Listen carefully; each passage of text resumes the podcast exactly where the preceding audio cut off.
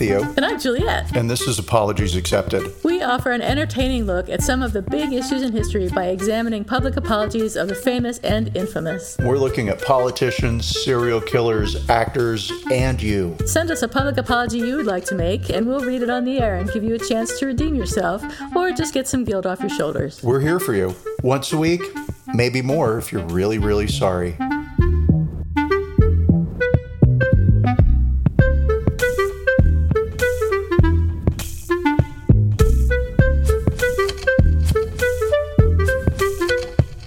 Hi, everybody. This is Apologies Accepted, The podcast. podcast. And I'm not Theo. And I'm not Juliet. I can't go that high. I'm not Theo. And Theo, what's shaking bacon this week? Every time you ask me that, I always say, well, nothing. And I'm surprised too. anybody's interested in what I, oh, actually, yeah. So I'm surprised anybody's interested in what I'm doing. But yesterday I was at the grocery store uh-huh. and and the checkout guy, um, nice guy, just doing his job, Trader Joe's, they make chit chat, right? And so he Sure. was like, So what are you doing today? And I was like, Somebody's actually interested in what I'm doing.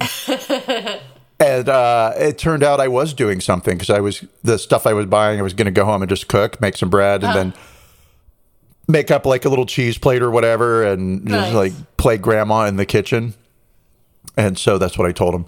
And uh, he looked at me like that was the saddest thing he'd ever heard. Oh, I know. I think it sounds like fun. Well, it was. I had a glorious time making Excellent. bread and then eating the a little there, bit of it. by the way? Is it hot? Um, it was hot yesterday. It was like 91 degrees, Shit. which is on the tipping side of warm. It's a little, hot. little warmer than I like. Um, but then at night it got into the 50s, so That's pleasant. it was cold this morning. Yeah. Yeah. Um, yeah, you know, it was nice. When you're here in two weeks, it will definitely be in the 80s, And that sounds great. it'll be cooler at night. sounds perfect. Yeah, the weather should be good. It will not be brutal until well, I mean, who who can predict the weather anymore? I know. Typically it's not brutal until June, July for sure. Yeah. Okay. Yeah. Well, it's only April, so I should be fine. You've you plenty I'm totally looking forward to it. I'm so excited. I don't care what we do. I don't care if we don't do anything. I think I'm going to have a great time no matter what. you better sign up for a whole lot of nothing, lady, because that's exactly what we'll be doing. That sounds great. We'll probably make oat cakes. Uh, is Awesome. could Let's be the thing. cakes. Yeah, cool. Why not? that, That sounds awesome. and then I'm going to take you out back and show you my garden um, and the birdhouses that I've hung up. And um, yeah, and that'll sounds be, perfect. and we'll take a nap. That's just what I do at home.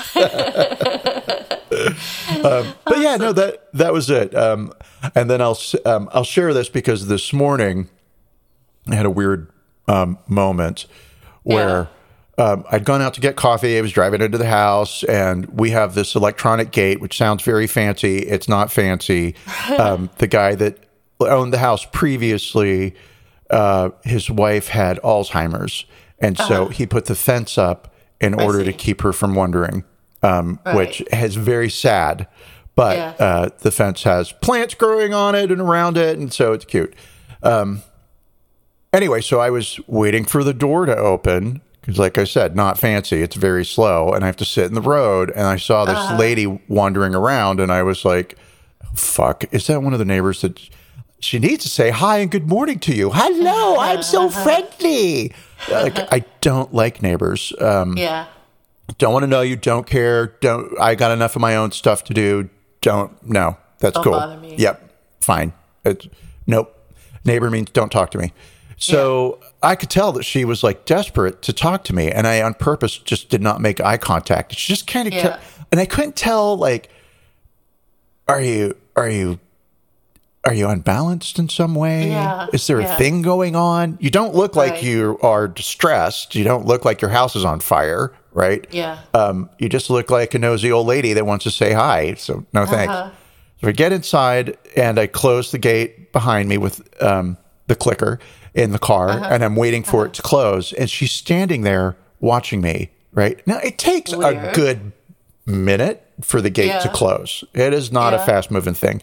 So she's standing. I'm in sitting in my car for like 30 seconds. The car's off. I'm in the driveway. I, I am clearly doing nothing in Uh-huh. the car except looking in the rearview mirror at her. Waiting She- for her to leave. yeah, she could see me. I could see her. And it was like, Theo, fuck it. Just get out of the car. She's going to come talk to you. Just deal with it. Right. Right. I get out of the car and she comes up to the gate and she says, in the snidest tone I have ever heard, I'm just trying to invite you to an ice cream social and oh hands me a flyer. Right. And then, of course, I went into Uber Charming to try and Yeah. recover for being Yeah. like so avoidant. So it's like, oh, thank you so much. That's so kind of you. Jesus. Right. And What a, so, what a rude lady. Well, what a horrible woman to invite me to an ice cream social. Thank well, you I so She, I mean, I don't want to go. I'm not going to go. But right. the goofy You're thing certainly was, not going to go now. Now that she's been like snide about it. well, and and I get it, right? Because I know the vibe I was throwing off was like Legitimate. big city young person doesn't want to talk to me. So She's yeah, probably five years younger than you. probably. Would that just be a kicker? I could see the paper in her hand as she was coming up to the gate, and I was out of the car. And Uh-huh. I was like, oh, fuck. It's going to be one of these, like, will you sign this petition? No, I get enough spam. I'm Yeah. not signing a petition. I'm, no. So I'm so hostile. And um, yeah, no, it was a ice cream social, which weirdly ties in to our topic today. That is weird. It is very weird, and I didn't notice it until um till we were just starting, and then I was like, "Oh, wow, the lazy writing again, God." But okay, I'll take it. Um, what about you? What's shake and bacon?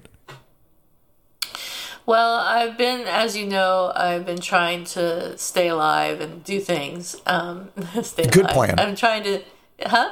Good plan. Yeah. So instead of staying at home all the time, I'm trying to get out, um, and it's turned into well, I sort of planned it that way, like going out in the morning before the day starts, and and going somewhere and and hiking a little bit, and just walking or whatever I feel like doing at the time. Um, I have been doing that since last week, and it's been going pretty well. I've got some interesting interesting sights in, and yesterday we went. Brent and I went to um, Point Reyes Station, which is this little town up in West Marin. Um, there's a couple shops, and you know. A, a feed barn that has a gift shop in it and that kind of thing and, and I went uh, the the feed barn with the gift shop in it was the really the main thing I wanted to do not so much the hiking but I wanted to go to the feed barn with the gift shop. Of course, I want to go. So I went there and I got some cheese, and it sounds like your trip to Trader Joe's. Like you got some things to eat, and um, a T-shirt, which is what I really wanted. And uh, then we went to Point Reyes Beach, and we walked up the beach a little ways. And Brent has a foot issue, so he can't walk very far. So we just walked a little bit and then came back. And some people were really nice to us, and it was just a very pleasant day. And, and then I got a migraine, and it was it, it started out with the migraine aura that I get, the visual aura, and so I took a pill. But the pill didn't do very much, and I ended up getting this really bad headache and nausea and, and all the all the stuff you get with the migraine, um, light sensitivity and all that stuff. And I couldn't drive anymore, so Brent had to drive. And then, so the rest of the way home, it was like being in hell because I had this horrible headache and I couldn't escape the car. I couldn't really lie down. I couldn't be comfortable. There was noise and light and all those terrible things. So.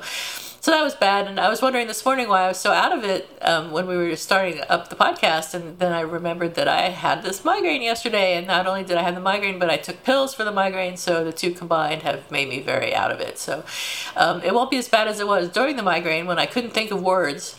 So I was hardly able to communicate during the migraine, but um, it'll it'll be a little bit like that today. So please forgive me if I forget the words for things like trees and you know. Can't wait. I cannot wait to mock you mercilessly.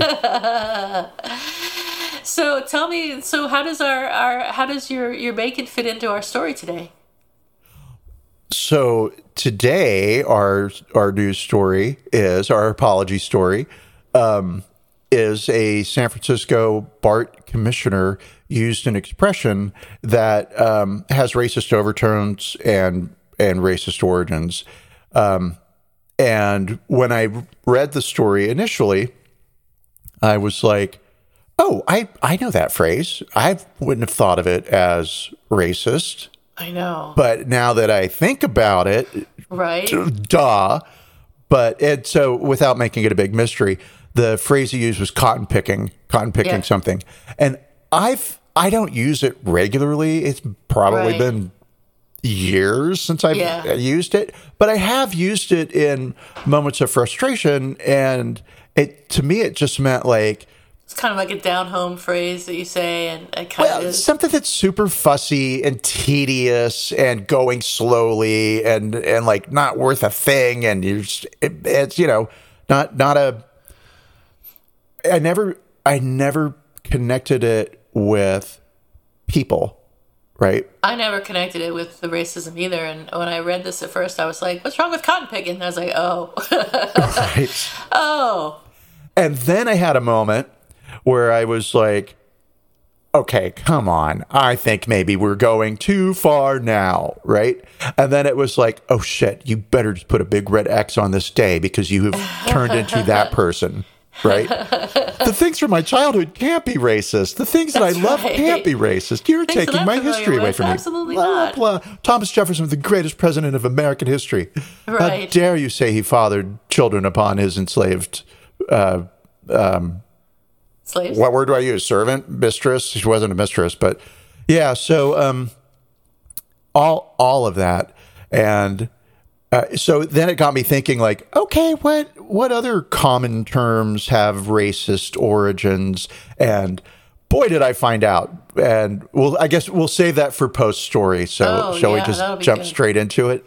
Yeah, yeah. So What um, happened? BART is Bay Area Rapid Transit. That's sort of our train slash subway system. Um, and the director of BART is named John McPartland, and he apologized in January of this year for using racist language during a board meeting after a talk on racial equity. So, bad timing, John McPartland. Um, he made the remark while expressing his approval of the racial equity plan presented by black staff members, which uh, was a group that included Maceo Wiggins, who was the director of BART's Office of Civil Rights. And McPartland said, I find the work that Maceo is doing right now to be so cotton picking inspirational. Now, I, I don't know where John Partland, McPartland is from, but he better not be from the Bay Area because he who is he to use the, the that's a southern phrase, a. And if he is from San Francisco, he has no right to be using that phrase in the first place. If he's a southerner, it may be a little bit different, but still not so much racist. Um, but he said to the San Francisco Standard, which is a local publication, that he was not aware of the connotations of the term with regard to African Americans and slavery, and and I can I can believe that. I mean, if you don't think about it and you don't use the phrase very often, you might not really know. I didn't know. Theo didn't know. Um, we just were ignorant and stupid, I guess. Because if you think about it at all, it is very obvious. So uh, we apologize for not getting it until, Um, until somebody else got in trouble for it. Right. Somebody else got Glad it was him trouble, and not me, because Yeah, totally. I'm glad. I'm glad I read this before I used it in a meeting. I mean, it, uh, like I said, I it's been have. years, but yeah, I might have once uh, at some future moment had said something like this cotton picking thing, right? Yeah. Um, I use it whenever I think of it as a term of annoyance. Do you? Yeah. I just sort of I don't know what I think of it as, but I mean I, I'm liable to say wait a cotton picking minute if I Fair if- enough. Yeah. You know, I mean not frequently, maybe once every every, Every six, day. seven to ten years. but yeah, uh, so the general manager of BART, whose name is Bob, sent out an email to the staff after McPartland apologized on Tuesday, and Bob said. The language was insensitive and unacceptable to the staff delivering the presentation, as well as embarrassing to the district. BART is committed to ensuring a workplace free of discrimination and providing a more inclusive and equitable workplace, which sounds good. Thanks, Bob. Um, and John McPartland did apologize and said he's a member of the NAACP, which I'm just like, Bob, come on. You're mean, not John. helping yourself, Bob, there. Yeah. You're not helping yourself. But but the kicker is he has a history of making racist remarks. Um, I guess we're not surprised. He told a black lawyer with the ACLU in 2019 that she was quote very articulate, and he told the lawyer that she should consider becoming a lawyer. And, Jesus Christ, Bob. and then in 2020, during a discussion on Black Lives Matter, he said that Robert E. Lee was an exemplary general and said that the Confederate statue should not be torn down. Okay, Bob. apo- John. I'm sorry, John. John. Yeah. Okay, it's John. Um, he claims that he apologized to the attorney after the comment, but he doubled down on his characterization of Robert E. Lee. Robert E. Lee was a military genius, McPartland said. He said that men with racist legacies are part of our history. We should also put up a plaque that says, This is a slave owner and a racist. They should be recognized for both, which doesn't make any sense. Because why are you recognizing someone for being a racist? I mean, I know what he was saying, but. Yeah, yeah. It, like it. So, yeah, this is going to be like a lot of words, and I'm going to be real careful about how and what I say next, right? Good luck. Um, yeah, thanks. I'll need it. I like, I get what he's saying, and there is some truth there, right? So, um, critical race theory looks at American history through Yeah. the black experience. And I think it's a phenomenal um, um, tool. I think it's desperately needed um, and and great, right? But at the at the same time, in that way that white people have made the only story about we'll use Thomas Jefferson, Thomas Jefferson as like the genius signer of the Declaration of Independence and all the amazing stuff. I can't remember a single thing that he did now. All the amazing stuff that he did. And he was president and now amazing, right? Um, Sure, but then also there's the fact that he was a slave owner, and both things can be true at once, right? Yeah. And so Robert E. Lee may have been on the wrong side of history, but he may actually have been, I don't know enough about him, but I'll say probably what would be considered a, um, a smart general. He won some battles, like lots well, of battles. it's interesting that you bring that up because they. I was reading some articles that said that um, Robert. Lee's importance was um, sort of created after the fact. That he was not that great a general. Um, his reputation has changed, and that people, scholars, are now questioning whether he was a, a good a, a good general at all. That, that there was there was a um, it was what's it called when you reinvent history or rewrite history. Uh, not repurposed. I know what you're saying. Um, Yeah, whatever it is, that's that's Whitewash. What they did. We could use that. Whitewash is one thing. What they they rewrote history to make Robert E. Lee sound like a better general than he actually was. sanitize. Oh, okay, yeah, yeah, uh, yeah, and I get that, and I can see where that would be kind of a racist move because you're pinning all the glory of the old South on the fallen general, um, and so sure, yeah, maybe he wasn't. Like uh, that Right. seems. We'll say that um, it seems just as likely to me that he was or wasn't a good general as it does that he later became an a symbol, an emblem for the Confederacy, Confederacy itself. Right. So I'm with okay, you. but so so I'll say like the point that I'm making is if we're going to take history as a whole, W H O L E, then we have to take history as as a whole, um, and that's uncomfortable and and will I say glorious too? Right? Can both things be true at the same time? No, and A yes, no. Not my job to figure anything out, just to show up. I hear you. That's and here I am. Okay, so have, having derailed um, the story to make that point, right? Um, so then what happened?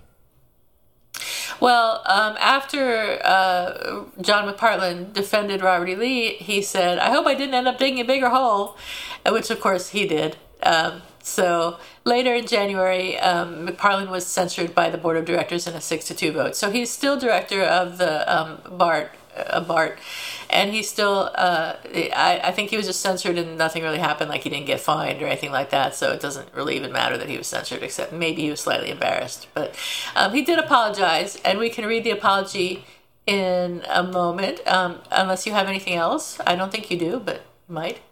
Uh, in relation to well, I do. I have Oh, tons you of do. stuff. Yeah. Oh, let's let's hear it. Yes, because oh my gosh, did I fall into the rabbit hole?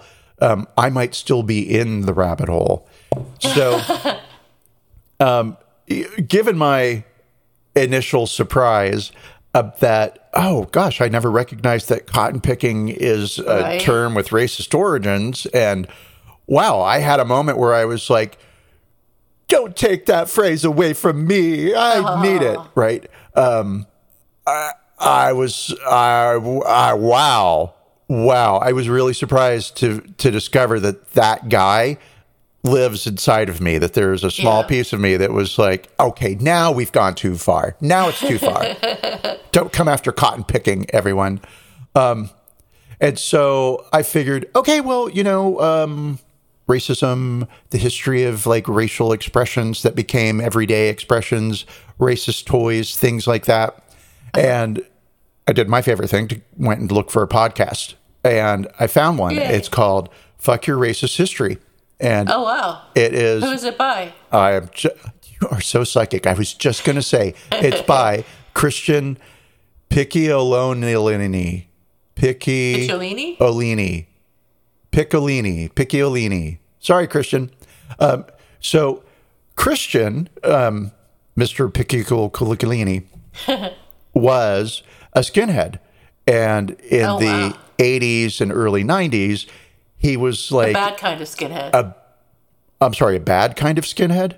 yeah. Aren't they all bad?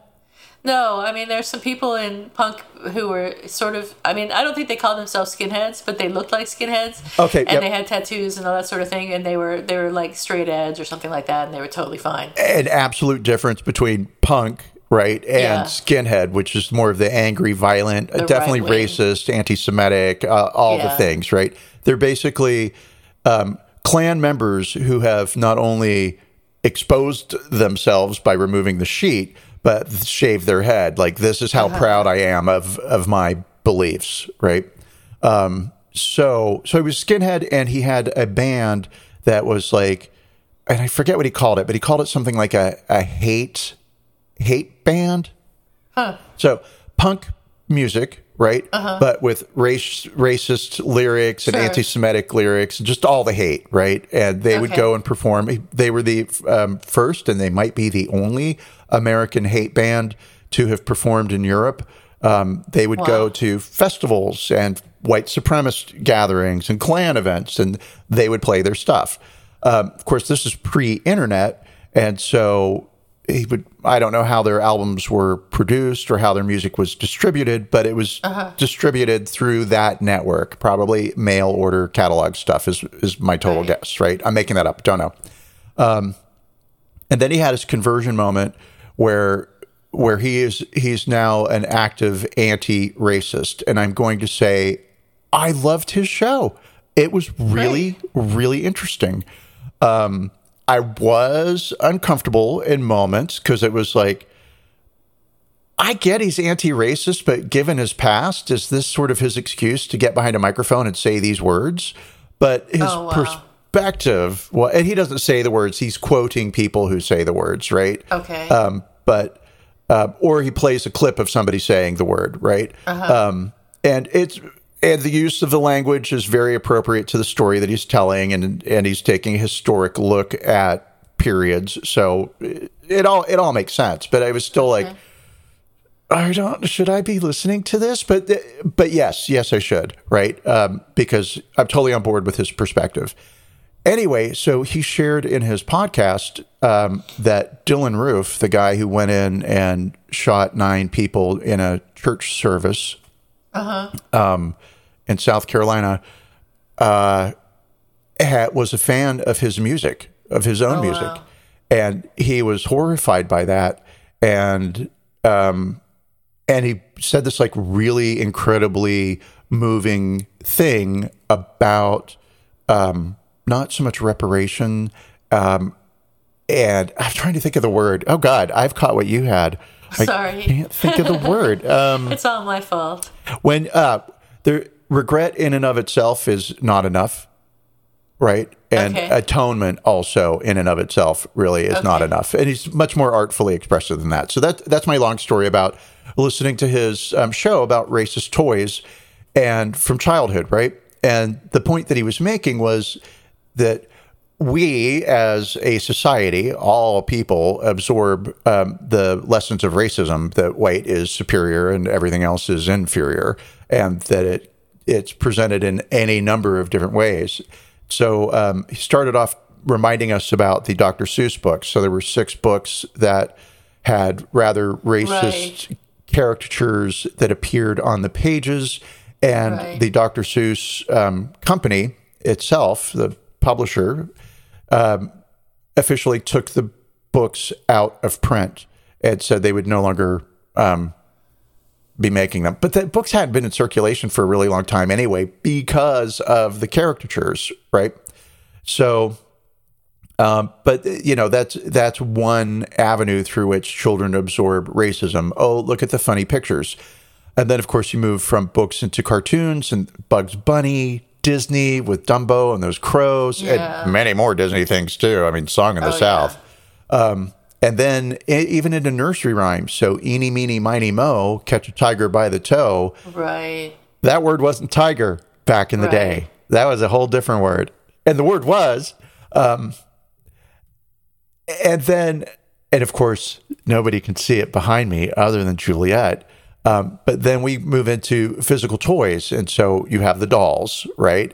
And if they're the mammy dolls, and then there were these dolls called gollywogs. And there's a whole thing in the press now about some woman who owns a pub or a hotel and she's a gollywog collector and she received Oh my God. criticism because people were like hey these dolls are racist and they're a part of my childhood how dare you they're not racist at all and um yeah no Parts i'm of our childhood can and are racist. they're pretty racist lady i, I gotta tell you uh, and for anybody that's not familiar with the gollywog who is familiar with black pete in um in the netherlands right. the santa claus guy um they look like black pete basically so they're like hyper um stereotypical representations of uh, people of color so um, then we go from that to the products that have been a part of our childhood, right? Um, Aunt Jemima pancakes Right. featuring a mammy caricature on the front.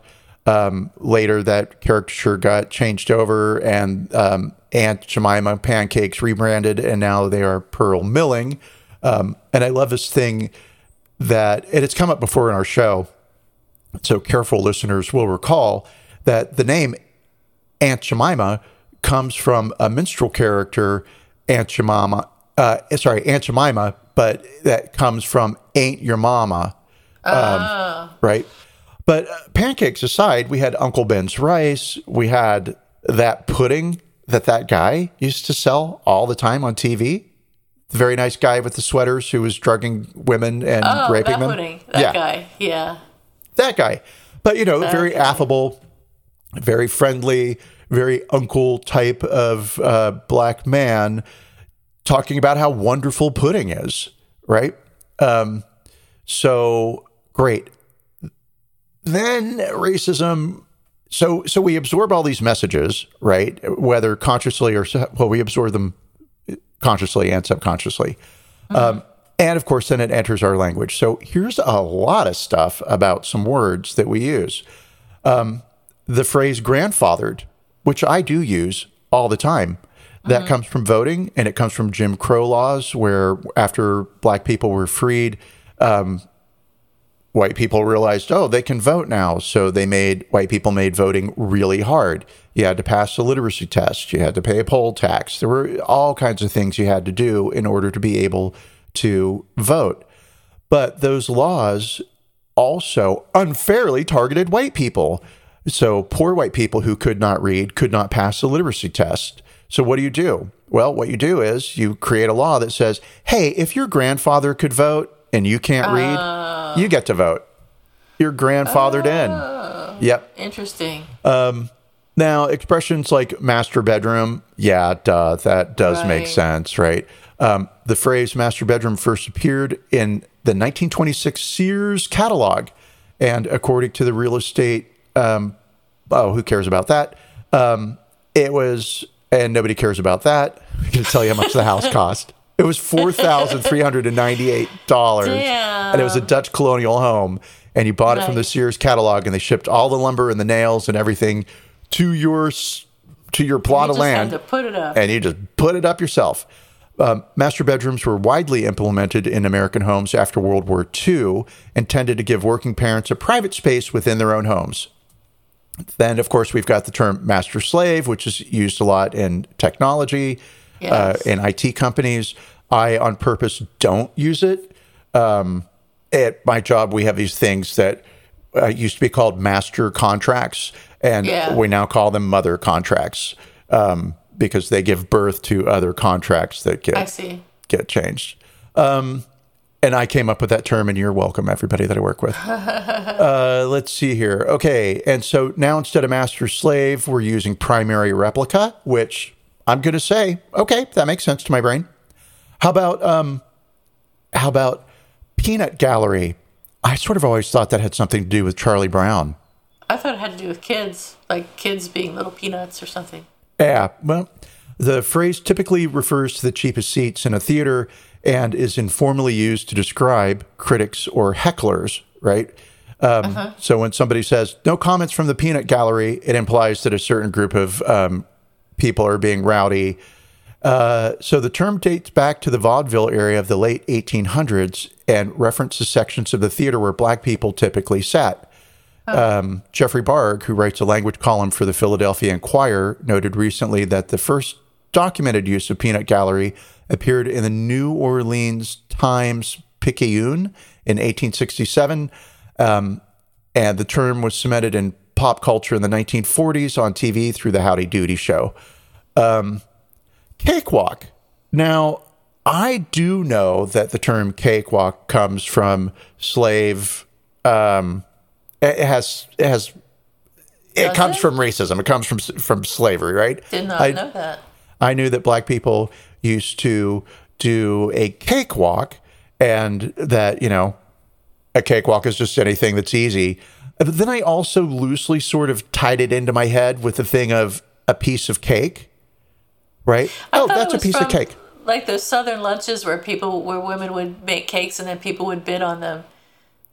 Uh, so not according to the internet.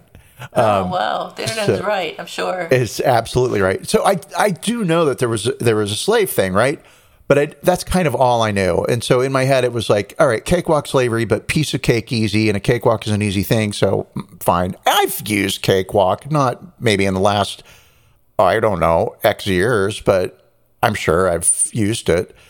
Uh, okay, so um, a cakewalk is basically an easy victory. The cakewalk originated as a dance performed by enslaved black people on plantations before the Civil War. It was intended to be a mockery of the way white people danced. How dare you? Um, though plantation owners often interpreted slaves' movements as unskillful attempts to be white owners held cont. I don't like that word. Um, we'll change that to the enslavers held contests in which enslaved people competed for cake. Later, the dance and the idiom was popularized through minstrel shows characterized by a high leg prance with a backward tilt of the head, shoulders, and upper torso. Uh, this next one, pretty straightforward. Lynch mob. Um, I Oh, mean, yeah. it gets used Obviously. in the press a lot. I've used it. Um, and we know what we know what it means. I don't think it needs any any definition, but maybe I'll start rethinking um, use of that word. I like I don't use it that often, but whatever. Um, here's a word I have never used in my life, but I have heard it a ton. Uppity. oh yeah, Yeah, I mean, you know, that's only racist. yeah. Uh, Blackball, black mark. Ah, sure, right? okay. Um, is it going too far here? Potentially, maybe there's an argument that could be built for it. Um, so blackball and you're blackballed, your black mark against your name. The terms both imply wrongdoing. If you bear a black mark, you've done something that people hold against you. If you've been blackballed, you've been banned from joining an organization because of something you've done. is that supposed to be racist just because the word black is in it, or are there is there more nuance? That's the argument.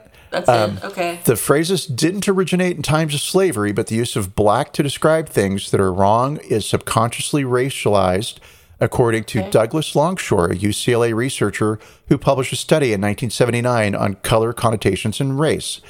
Black has connoted evil and disgrace, while white has connoted decency and purity.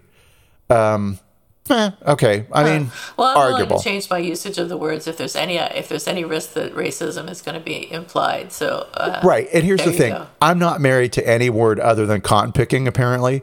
So if, you know, we need to stop using it, cool. I don't care. There's plenty of words in the English language. That's, Yeah. that's great. Um, sold down the river.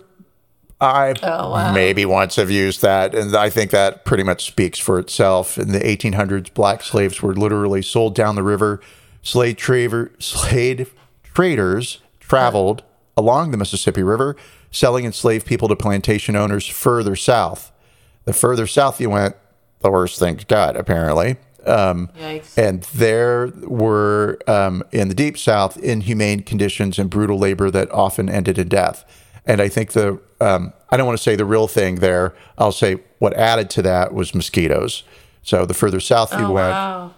the more likely you were to die from or dysentery, something like malaria. Yes Whatever it is that people got. whatever, Yikes. whatever. Here's one I use all the time, and I use it when I'm driving and I'm in the midst of road rage, and I will have to stop using it. Uh huh. Right? Chop, chop. Chop, chop. Hurry Huh. up. Why? Okay. Why you should stop using it? Um, this phrase comes from the Cantonese word "cop" or "make haste." It is generally used condescendingly to someone that the speaker considers to be below them in status, which is why I use it in road rage. uh, which only worsens the fact that it's making fun of the pidgin English spoken by Chinese immigrants.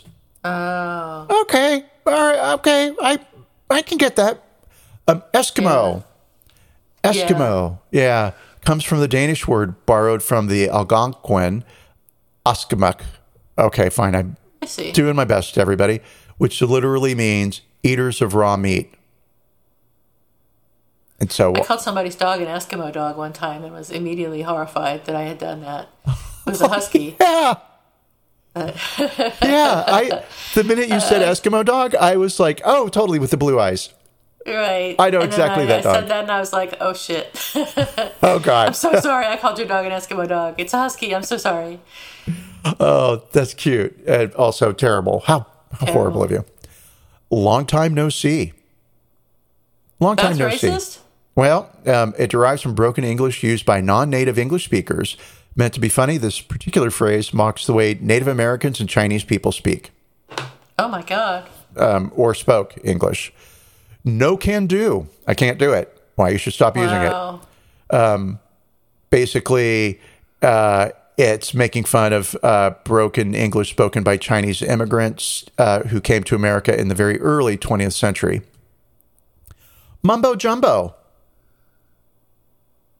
I'm like, I don't use it a lot, but I sure I have. Yeah. Uh, Let's see. This expression derives from the name Mama Jumbo, a character often portrayed by a male dancer in West African Mandinka culture, cultural ceremonies. British explorers in the 1730s, so you know this is only going to go to bad places, uh, yeah. got his name wrong and found him terrifying and grotesque and the rituals meaningless. Hence the derogatory use of the nickname to indicate that something is unintelligible nonsense. Wow. Hip hip hooray! Hip hip hooray! Hip hip hooray, Juliet! That's racist? Hip hip hooray! Um, it's an exclamation of praise, congratulations, or celebration. Hip hip hooray developed from the German. Okay, I'm already I'm out. Um, the German hep hep, which was a harmless call shepherds would use when herding their sheep. But during the Holocaust, German citizens started using it as a rallying shout when they would hunt down and kill Jewish citizens. Oh, and the phrase's anti Semitic undertones go as far back as 1819 with the Hep Hep riots, a time of both Jewish emancipation from the German Confederation and communal violence against German Jews. Now, I know this next one will be heartbreaking. Oh. Yes, the national anthem. Can you believe America was founded on slavery? What? America's racist? Yes, it's hard to believe that. I know. And now I have to share this very sad, bad, no good news with you. I know how much you love the national anthem. That's my favorite song. I bet it is. Um, and if it, uh, Genesis, War of 1812. The Americans were fighting the British, and this guy, Francis Scott Key, witnessed Yeah. a battle, saw the American flag standing proudly in the midst of all these exploding bombs. And so he wrote a poem, um, set it to music. The song, um, and I guess it was already an existing set of, it was an existing melody. I don't know enough about the melody. I didn't care. Um, but so the song was not officially adopted as the national anthem until 1931. And not the full entire song, but just like the first verse or two. Um, so it's a it's there are more than four verses, but I think we basically only sing the first one. I probably only know the way it begins.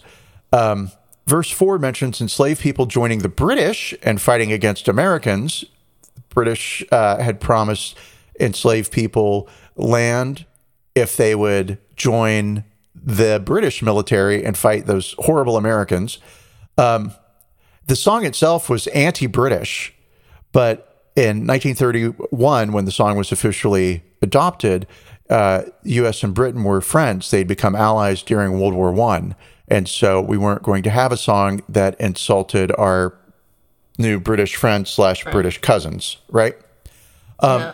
So Francis Scott Key, the guy who wrote the song, um, was a slave owner. Um, he idolized Thomas Jefferson, and uh, he, who was also a slave owner, uh, they both opposed slavery in principle.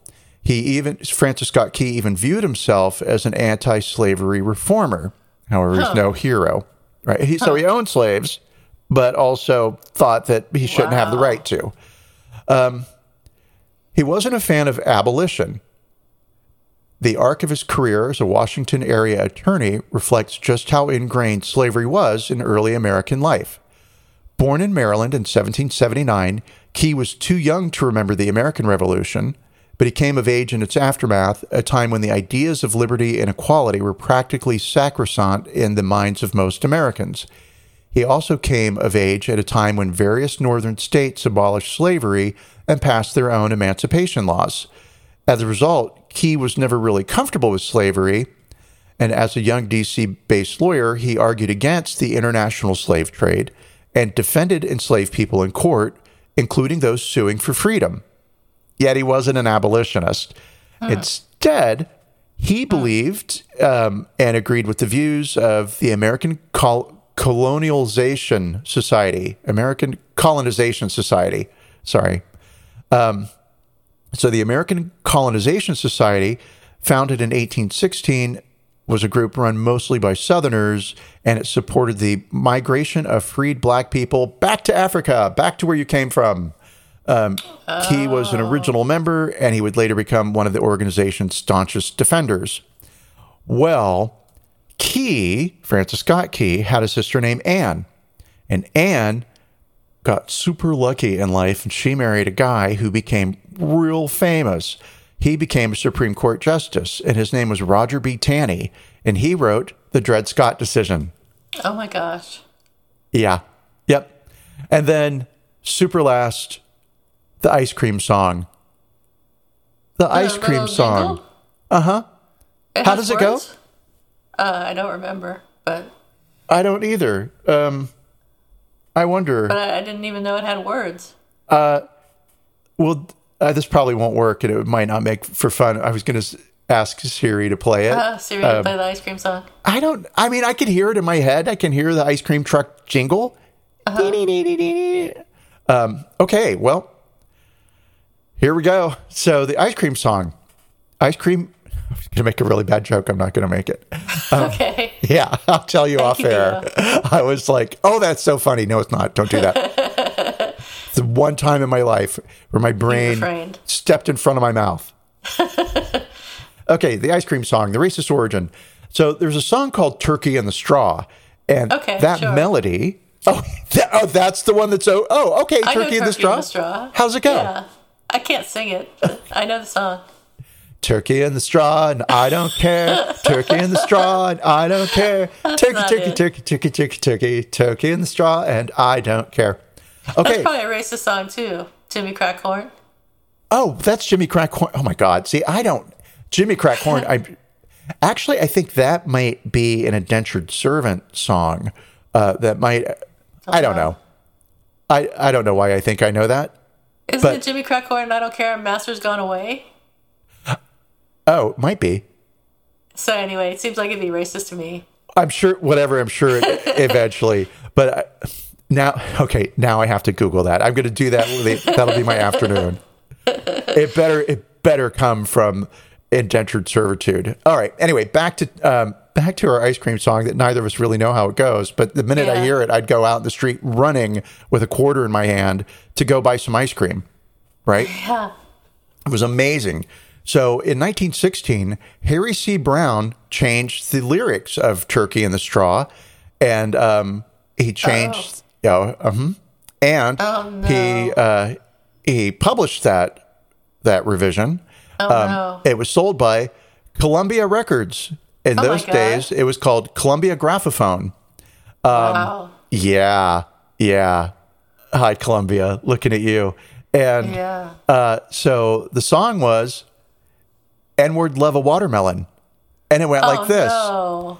N word love a watermelon. Ha ha ha ha. N word love a watermelon. Ha ha ha ha. La la la oh, la la la la la la.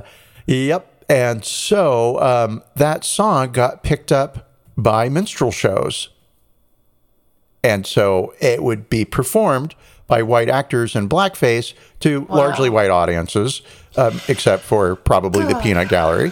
Um, and what happened? Well, ice cream parlors played minstrel music in their shops, right? Because Yeah. people would go in and they'd get an ice cream. As the suburbs started to expand, the concept of a ice cream parlor in a truck caught on. And so because minstrel music was played in ice cream parlors, it was a natural go-to to play that jingle from the ice cream truck On the truck. because that's what you would have heard in one of the stores, right? Sure. Makes sense. Yeah, and so not that we have to stop eating That's ice cream, but that's They should start playing different songs then. Yeah. Oh, it's hard to believe how ingrained racism is and how part every, part of every part of our society. And we're constantly surprised by it. And Every day I'm like, surprised by it. What? How, really? Is this how is this a thing still? I oh yeah, I didn't realize that. Yeah, I'm. I'm Didn't realize I'm a racist. yeah, yep. Amazing. And so don't want to be. Um, No. but God, I love ice cream, and that song is so catchy. You don't see ice cream trucks very much anymore. There used to be one that would go around the town in Arizona where I stay sometimes, but I haven't heard it there lately. So I think they probably gave up on trying to make that a money making venture. I'm going to guess that. Um, I was going to say Amazon. Amazon doesn't. Oh, I guess uh, like Whole Foods, Amazon delivery. Because you can Amazon ice cream now. No, but you could probably Yeah. DoorDash it or whatever. But why would you? It's already stupid expensive for what it is, and then DoorDash Yeah. is just another forty bucks. It totally is. I do it all the time, but Brag, brag. I do it all the time, but I hate myself for doing it. But I hate myself for it. So, um, Yeah. So the apology. apology and Should rating talk it. about the apology itself. So John McPartland um, actually did give an apology prior to even being censured by the board of directors, and he said, "I am quite frankly mortified that I would cause that much grief to anybody that I hold in that much respect. I plead ignorance, and I ended up having a talk with the deputy general manager, who gave me a quote out of a dictionary for the term that identified a degree of sensitivity for the African American community. He's talking about there the um, what's the term that he used? Cotton picking. Yeah. I am sincerely sorry. I am acknowledging my ignorance and sincerely apologize. So let's look at that with our criteria in mind. Um, was there an expression of regret? I would say yes. Was there an explanation of what went wrong? Well, he said he was ignorant. But what is the saying? Ignorance is no excuse for breaking the law, or something like that. That is Um, the saying. Yeah. Yeah, so I'm not sure that we can let him off the hook on that one. Uh, there was an acknowledgement of responsibility. He did say that, you know, he did it, he took responsibility.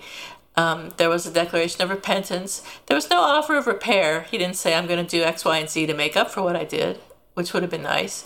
And there was really no request for forgiveness. I mean, he said he was sorry, but he didn't say please, please forgive me or anything like that. So, so, but I think that given his background of having made racist comments in the past, um, I think he's more than a little bit careless about the terms that he uses, and perhaps even intentionally has used some terms that are a little bit or flat out racist. So I'm not going to let him off the hook with this apology, and I'm going to rate it a four. Okay, here's where we differ. Um, okay. Because when I first read it, I was like, "Oh, solid eight. um, yep. I I I love that you're horrified. I love that you've said that.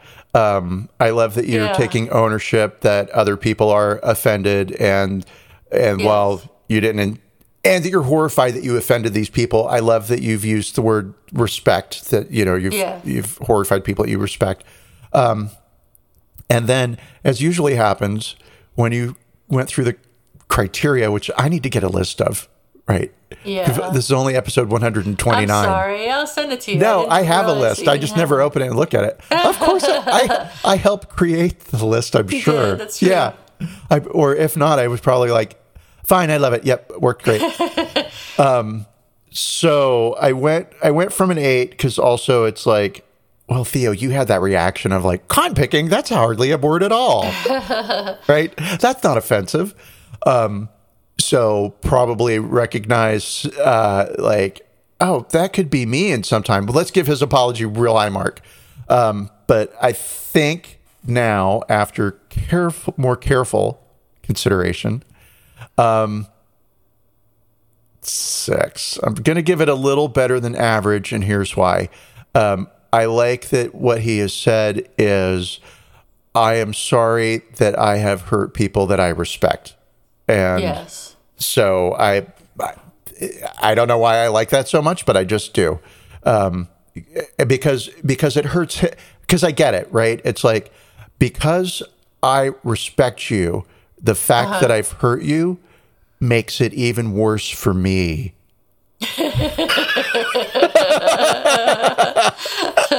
Jesus. I'm so fucking self centered. Um, so, yeah, so I'm going to stick with my six. Okay.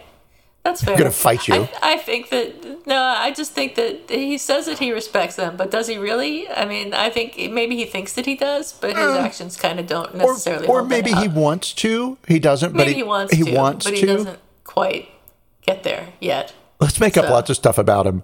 Maybe yeah. he wears his shoes on the wrong feet, his left one yeah. on his right foot. Um, and when he was in college, that thing he did that was just wrong.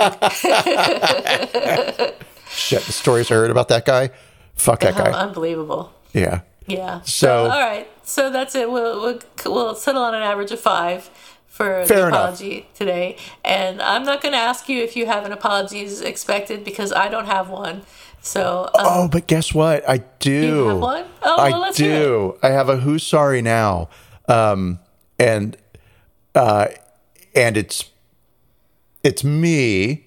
I'm uh-huh. the person who's sorry. Um, uh-huh. I was in a meeting um, with two people of color, and they were the client, and yes. I am the person who is working with them, right? Uh-huh. And we were talking about this this complex, multi-layered thing, uh-huh. um, and I used the term blacklisted to talk about oh. how something within that complex, multi-layered thing um, uh, has this other complexity around it, right? Yeah. Without getting it too far, I just used the word blacklisted, completely yeah. appropriate um, word and they both um, looked at each other and smiled. And I was like, "Oh fuck, oh, oh. God, Theo, for real, you you should have." And it was I don't want to say like it was just a word, but in right. my brain it was just a word, right? Right. Um, and and it's a word that has a very specific connotation for me. Right. And in that instance, it was the word that when used to describe the other complexity in this multi-layered nuance thing. And so um, I apologize. I should have, in that moment, said to them, I am so sorry if I've used a word that created some discomfort. I should know better, and I promise I will um, rethink. Did you realize in the moment that they were looking at each other because of the word that you used? Yeah. I probably wouldn't have realized. Oh yeah, in a hot second. Yep. Oh, really? Yep. Because um, It probably wouldn't have occurred to me before this episode that that was even a questionable word. Well, it didn't occur to me that it was a questionable word until they glanced at each other and smiled. And they weren't like, you know, oh, fuck this guy. It was Yeah. just more like, see, yep, there, you you go. go. There it Yeah. is. Yep. And like, you know, sorry, so, I mean, obviously, I would never intentionally use Sure. words that would hurt somebody's feeling, particularly in a professional environment. Um, and so it was thoughtless of me. And on one hand, I'd like to say, see how non racist I am? If I walk into a room where there are people of color, I'm just going to use whatever words I have in my repertoire and I'll Right. use them freely and I won't even think about them. Um, and is that true? Yeah. But I also don't intentionally use racist language, but Right. apparently inadvertently I do. And it's because I was brought up within a racist society. And so, Yes. once again, I blame society. How could it be? I am innocent of all things and, That's right. and best. Yes. I love me. I would not love me if I was not great. Well, of course. I mean, we, we all love you because you're great. Absolutely. What else? What else is there to? What else is there to say? so anyway, uh, yeah. So that that's my my rather stumbling. Who's sorry now? Because I realized I used the expression "if," like it's not Right. if. If I offended you, It's not if I offended you. I if I amused you or if I offend you. I apologize for one and not the other. You get to figure out which is which. Uh, I'm going straight to hell in a handbasket. I can't wait to get there. so many donuts. in hell. Yeah, um, Linda Berry, Donut Hell. Oh, okay. Okay. Yeah, That's been a That's while. a deep inside baseball. That's a throwback. Mm-hmm. Hello, 1983. You're still beautiful I to actually me. do have an apology. I thought of it last last week. I thought of it while you were talking, Theo. while, you were, while you were going on and on. I had plenty of opportunity to think of an apology. Um, no, and this is one probably gonna. You're not expecting it, but this is an apology to you. And I'm not. Um, I have I have thought about this every day, not every day, but let's say every day since I got married. And um, when I got married, you were there, and it was wonderful to have you there, and James, and, and it was just absolutely like a lovely day, and I will always remember it fondly for, for very many reasons, including that I got married, haha. But um, it was it was just absolutely lovely. But I apologize to you because I made you go and get my flowers from the flower shop, and I have always felt bad about that. Um, ever since I have felt, I don't even remember. You- What? you- I you don't so remember. kind. You and James were so kind. You took my mother and my father from the the hotel to the um, to the church where we got married, and it was so generous of you to, to drive them there, and I'm so grateful. And also, um, after that, I, I asked you to go get the flowers from the flower shop, where um, was down the street um, a ways from the from the church. And I don't know how you found the flower shop in the first place because it was not a place you were familiar with, and I made you go and Oh. get the flowers, James, and I have felt guilty for that ever since. So thank you again for getting the flowers for me. Uh, you really participated in that day and made it such a wonderful day. And I'm very sorry that I I, I used you. Are you kidding? You know, you know, I was delighted to have a mission, a job, something to accomplish, something that was helping. I couldn't have felt more more excited and honored than if you had said like, "Please be my best man," and just march down the aisle behind me or whatever. So, yeah, any one, anything to help too. I don't remember that at all. So, if it if Once it again, proving that you're the best. well, I mean, duh. This is duh. We You're the start with the why we answer, love you. And the answer is excellent. And then we work backwards. How did we get to excellent? That's right. We got there through Absolutely. marvelous ways. Um, yeah, no, absolutely. I mean, what I always remember thank about your wedding was that amazing fucking church. So fucking beautiful. Oh my yeah, God, that Swedenborg church. Yeah. Wow. Um, and then the You're other thing it I sound like it was a cathedral, but it was it was it was a very basic sort of rustic church with a big fireplace, stone fireplace in the back. It was and- architecturally and important, historically significant. How dare you? Just beautiful. I loved it. It was beautiful. I mean, honestly, it was it was a stunning church. And then um, thing two, I remember is we went to uh, the post wedding dinner, and it was a very nice restaurant. I believe it was French. yeah. Um, and It we was flirtily. Went to a the bar area and Uh-huh. had a drink. Right, very sophisticated. I felt incredibly glamorous wearing a suit and tie in a bar and Yes, having was fantastic. Uh, Of course, right? And then holding a drink. And then um, because I love my alcohol, when somebody came Yeah. and took it out of my hand and took it away, I was like, I I guess that's over. Okay. Well, that's sad. And then we had to go sit down. And then my drink magically appeared in front of me again. How funny. right? And uh, and that had happened to everybody. And why Yes. but why I remember it is not the shock of having alcohol ripped from my hands right? God was very nice about it. It was like i'll take that now. Thank you sir. Oh okay we're going to dinner. Oh okay great. God jim that's my drink. Um, it's when we sat down and the drinks appeared back at the table then later james said it is incredibly elegant to me that in America you can drink cocktails with your dinner At dinner? because in That's Europe funny. it, that, it would be the height of gauche. It does not happen. Really? Yeah, it's wine. You have Interesting. wine with dinner. You have wine with dinner, yeah. Cocktails after and before. Yeah. And at breakfast, Yeah. right? But not with not on the table with your meal. Um, now, whether that's a rule that James' mom invented, 'cause there's a lot of bullshit like that in my family where it's like, is that a thing or did James' mom make it up? Oh, she made that up. Okay, Uh-huh. great. Um, so don't know. I've never asked another European, but now I will. I've got to look up that other thing too that I wasn't sure about.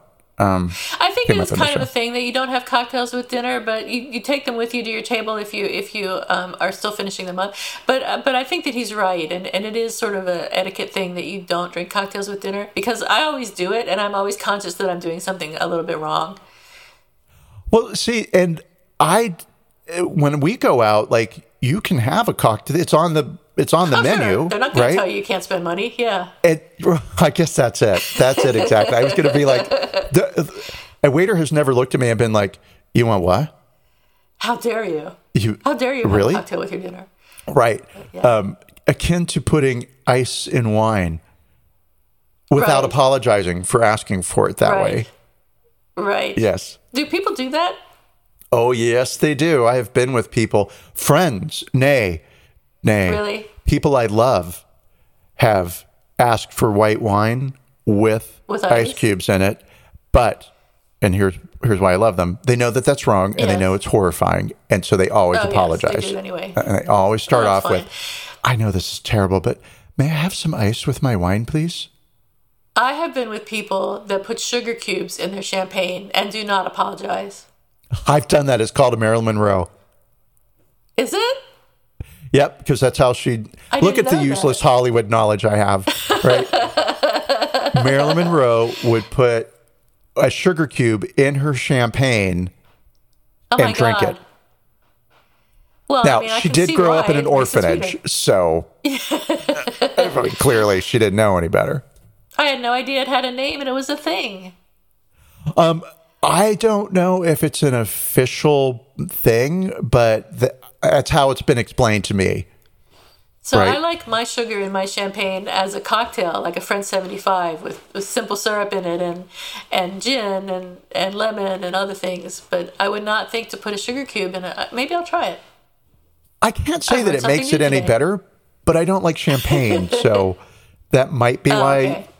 used I mean I haven't done it in years and years and years and I only ever Yeah. Did it because somebody told me about the Marilyn Monroe thing and I was like I'm gonna try that. And then I think for like two weeks that was my thing. But also the champagne that I had came from shitty restaurants that, that serve champagne at brunch you know? Like it was two dollar a bottle champagne. Yeah. Anyway now we're talking Wow. about the price of champagne. I was going to say this is this has gone off to the rails onto a conversation between Yes. you and me we would not put on the podcast. oh we're recording? How about that So I think that's all that I have for the podcast today. We can end it on that note if you like. let's end it on Everybody that note. Everybody go have a Marilyn Monroe in honor of us. and in honor of Theo, because he's the dance best. to that ice cream song. Okay, yeah, so do not ever go back to the, don't get ice cream from trucks anymore until they change the songs. So, all right, everybody, stay cool cucumbers and don't trip potato chips. And we'll see you next week. Bye. Bye, everyone.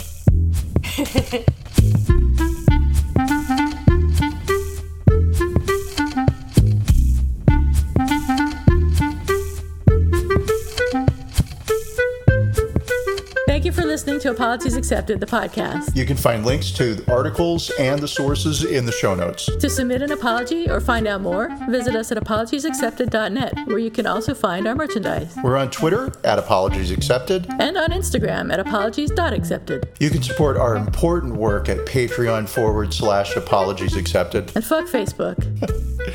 Bye. Bye.